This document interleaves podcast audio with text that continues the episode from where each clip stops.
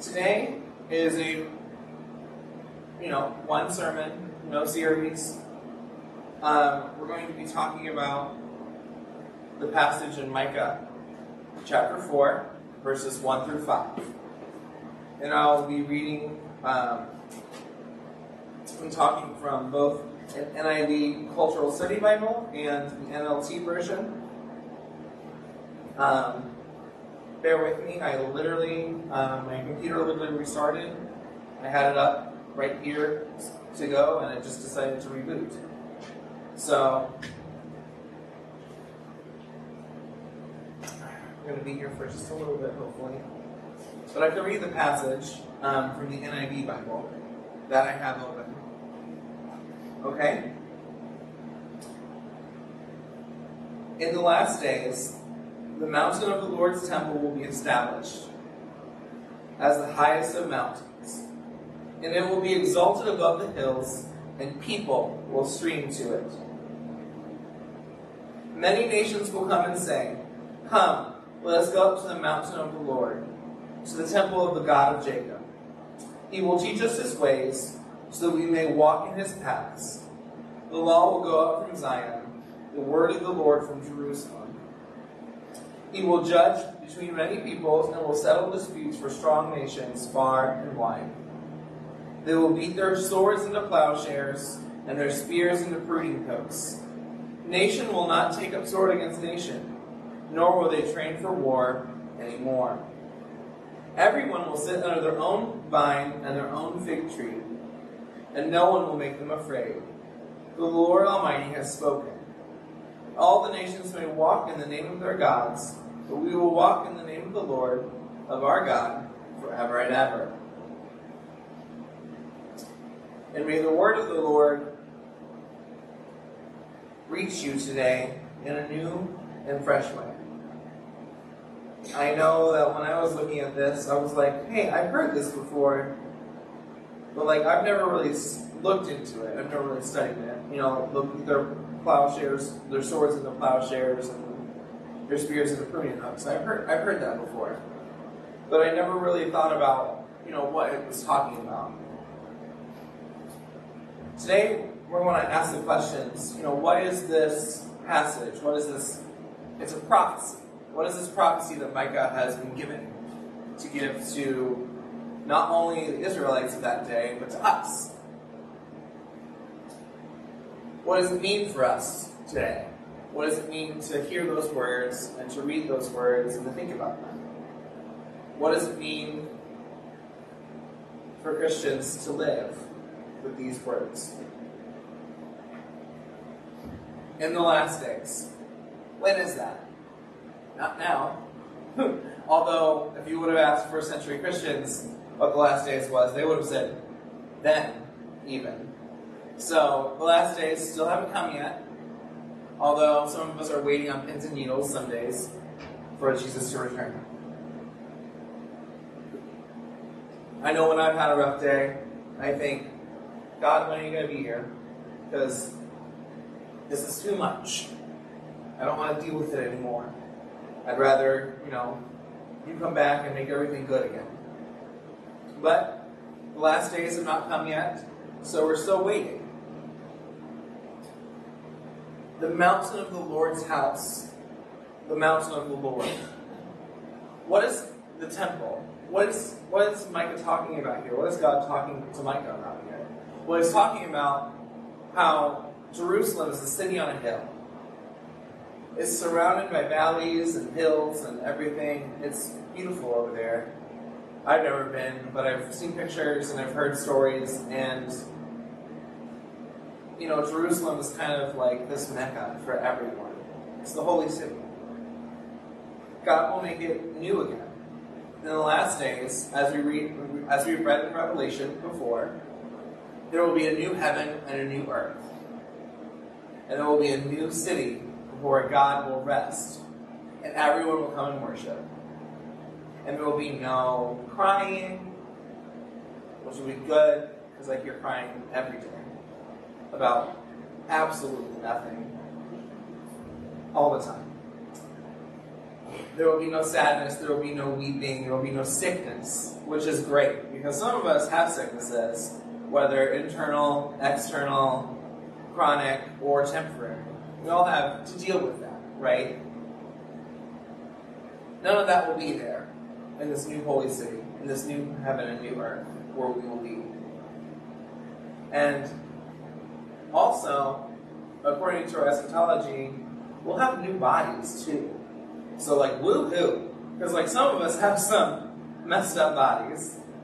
Not saying anybody, you know, in here is messed up, but you know, we'll get to be living in the world God in, originally intended, I think, when He made the world. It's going to be the most important place on earth where God dwells. And people will flock to it, people will stream to it. Isn't that amazing? The people who, even right now, are not flocking to God will flock to God.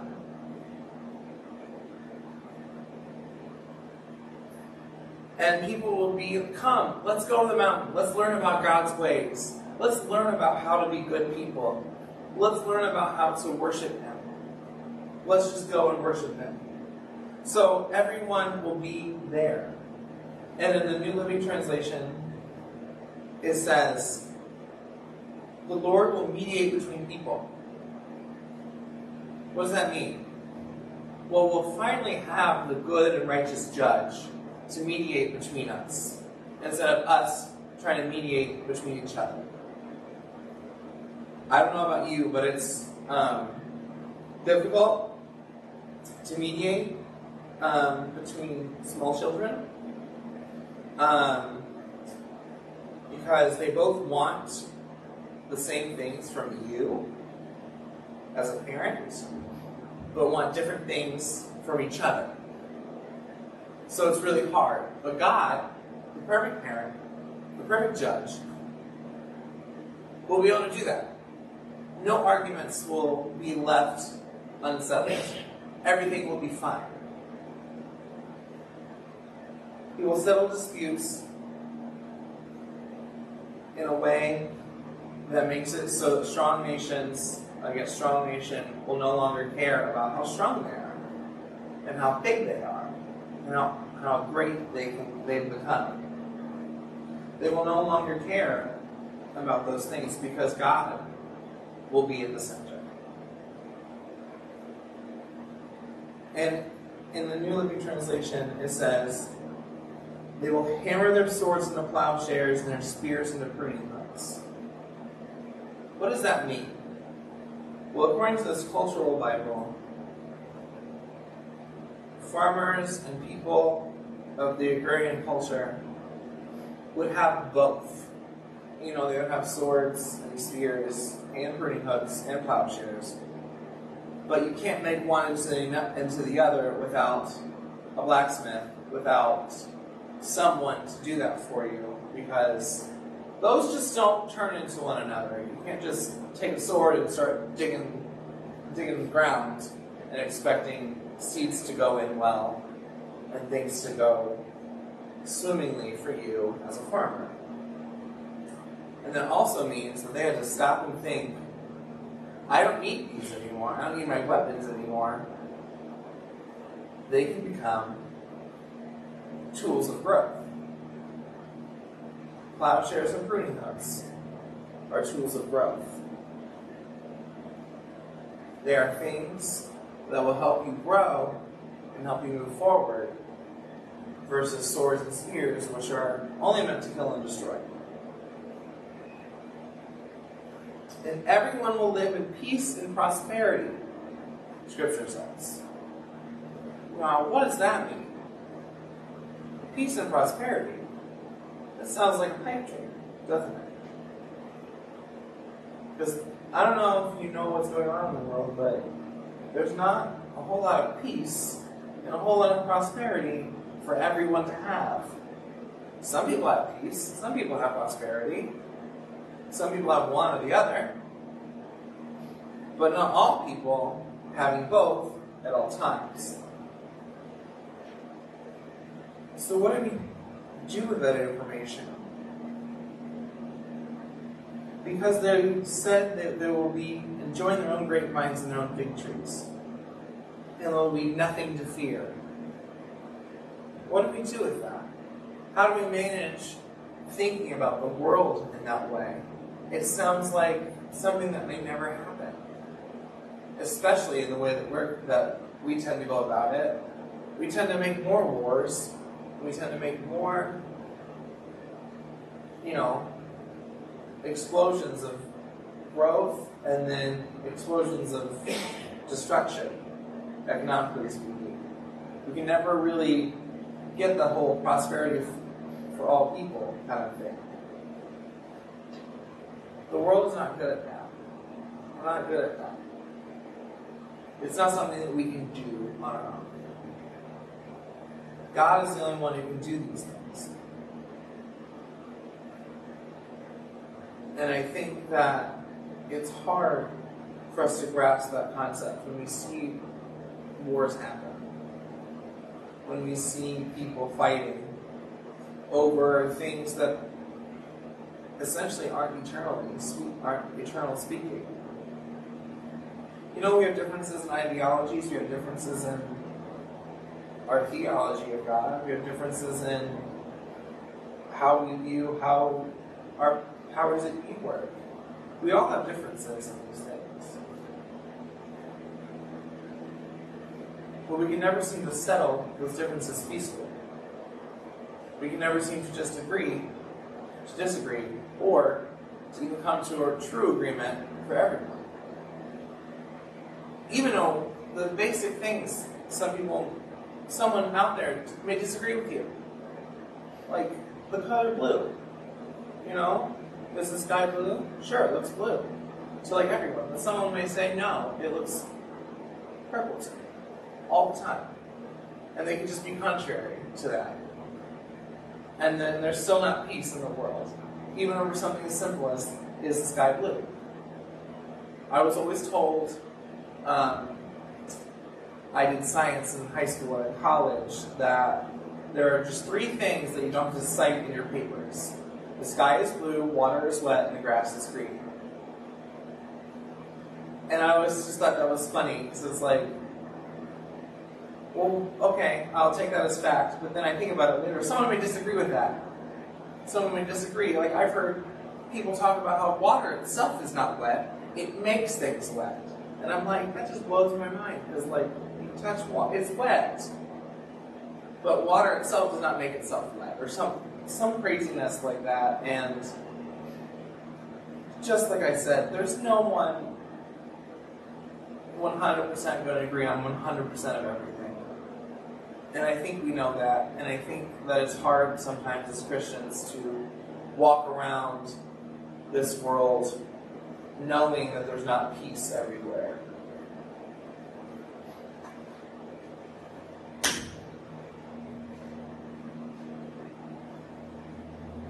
But we can look at this passage and look at the promise that God has made to us through the prophet Micah to say that there will be peace and prosperity. These things will exist in our world. It may not be tomorrow. It may not be next week. It may not be next month. It may not be next year. It may not be within the next decade. But God's word is what? Good, true, and sure. There are things in there that we may disagree on, that we don't know how to put into practice, but some of these prophecies are pretty clear, actually. We don't have to worry about how awful this world is and just fret over it day after day, because we know in the future there will be peace and prosperity. And like we sang about today, the battle belongs to the Lord. And every day that we fight in this world, we have to remember that the battle belongs to the Lord. And the battle belongs, and God has already won those battles. We don't have to keep, I don't know, freaking out about certain things and worrying about certain things because that battle has already been won by the Lord. And that peace and prosperity will come. But I also want to challenge us today. I don't want us to sit idly by and watch the world fall apart in front of us. I know that God will create everything new and make everything new for all of us. But I also know that He has given us a charge and a challenge to make disciples of this world. And disciples are people who follow God. And those people who follow God and who have the Holy Spirit should have the fruit of the Spirit. And peace is a part of that living in kindness with one another, living in self control.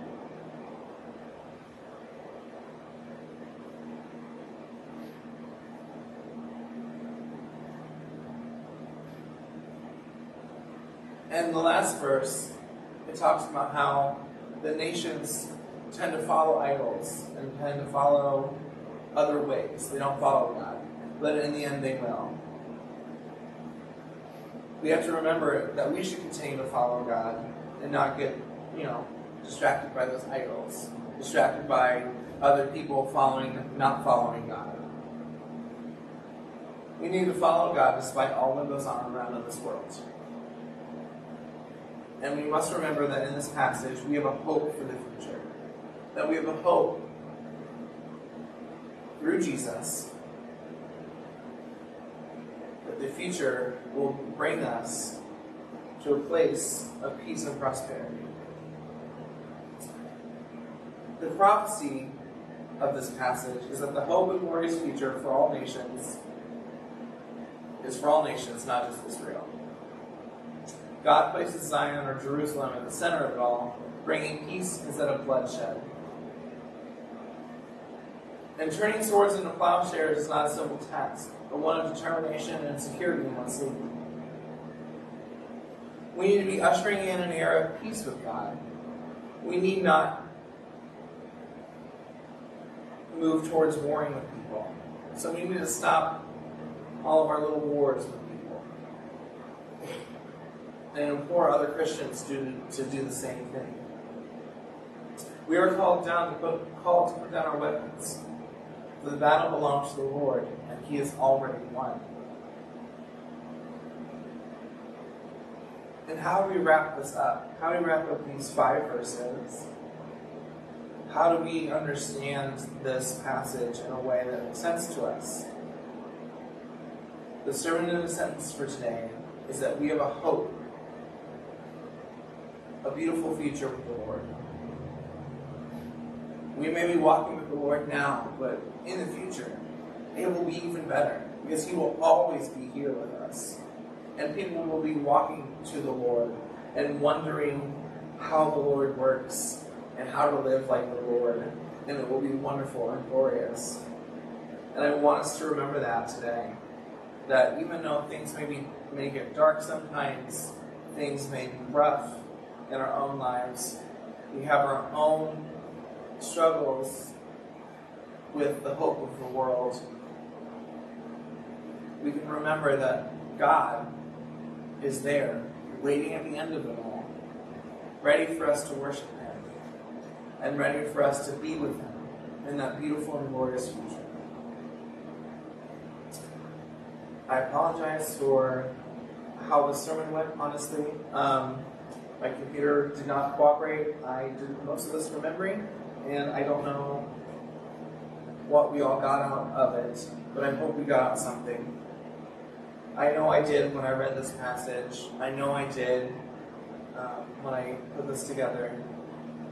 And I hope that you took away something today too. Next week will be a more normal week. Pastor Mark and Connie are back from their vacation. They are well rested um, and ready to come back to you guys excited for what God has in store. And I just want to pray for us right now and get us ready to go out. Okay? Heavenly Father, you are good. Today, I thank you for the words that you've given me to share through all of that. May your truth shine through. May it pierce our hearts and pierce our minds as we go from this place, as we prepare to usher in an era of peace in this world, as we think about the glorious future where He will be this, in the center of it all, and people will not worry about other people because everyone will be concerned about worshiping God. You've given each of us here a story to share, people to share it with, and time to do it with. I ask that you help us to go and to be your people of peace, to walk through the battles knowing that you've already won. Heavenly Father, you are good. And thank you for this time and this breath and this energy that you've given each of us to do your work. We love you, Lord, and we thank you so much for who you are. In Jesus' name we pray. Amen. Now, with the feet fitted ready and your armor on, go out into this world bringing peace to people around you as God brings you peace in your own life so that you may share it with others. Go. You are sent.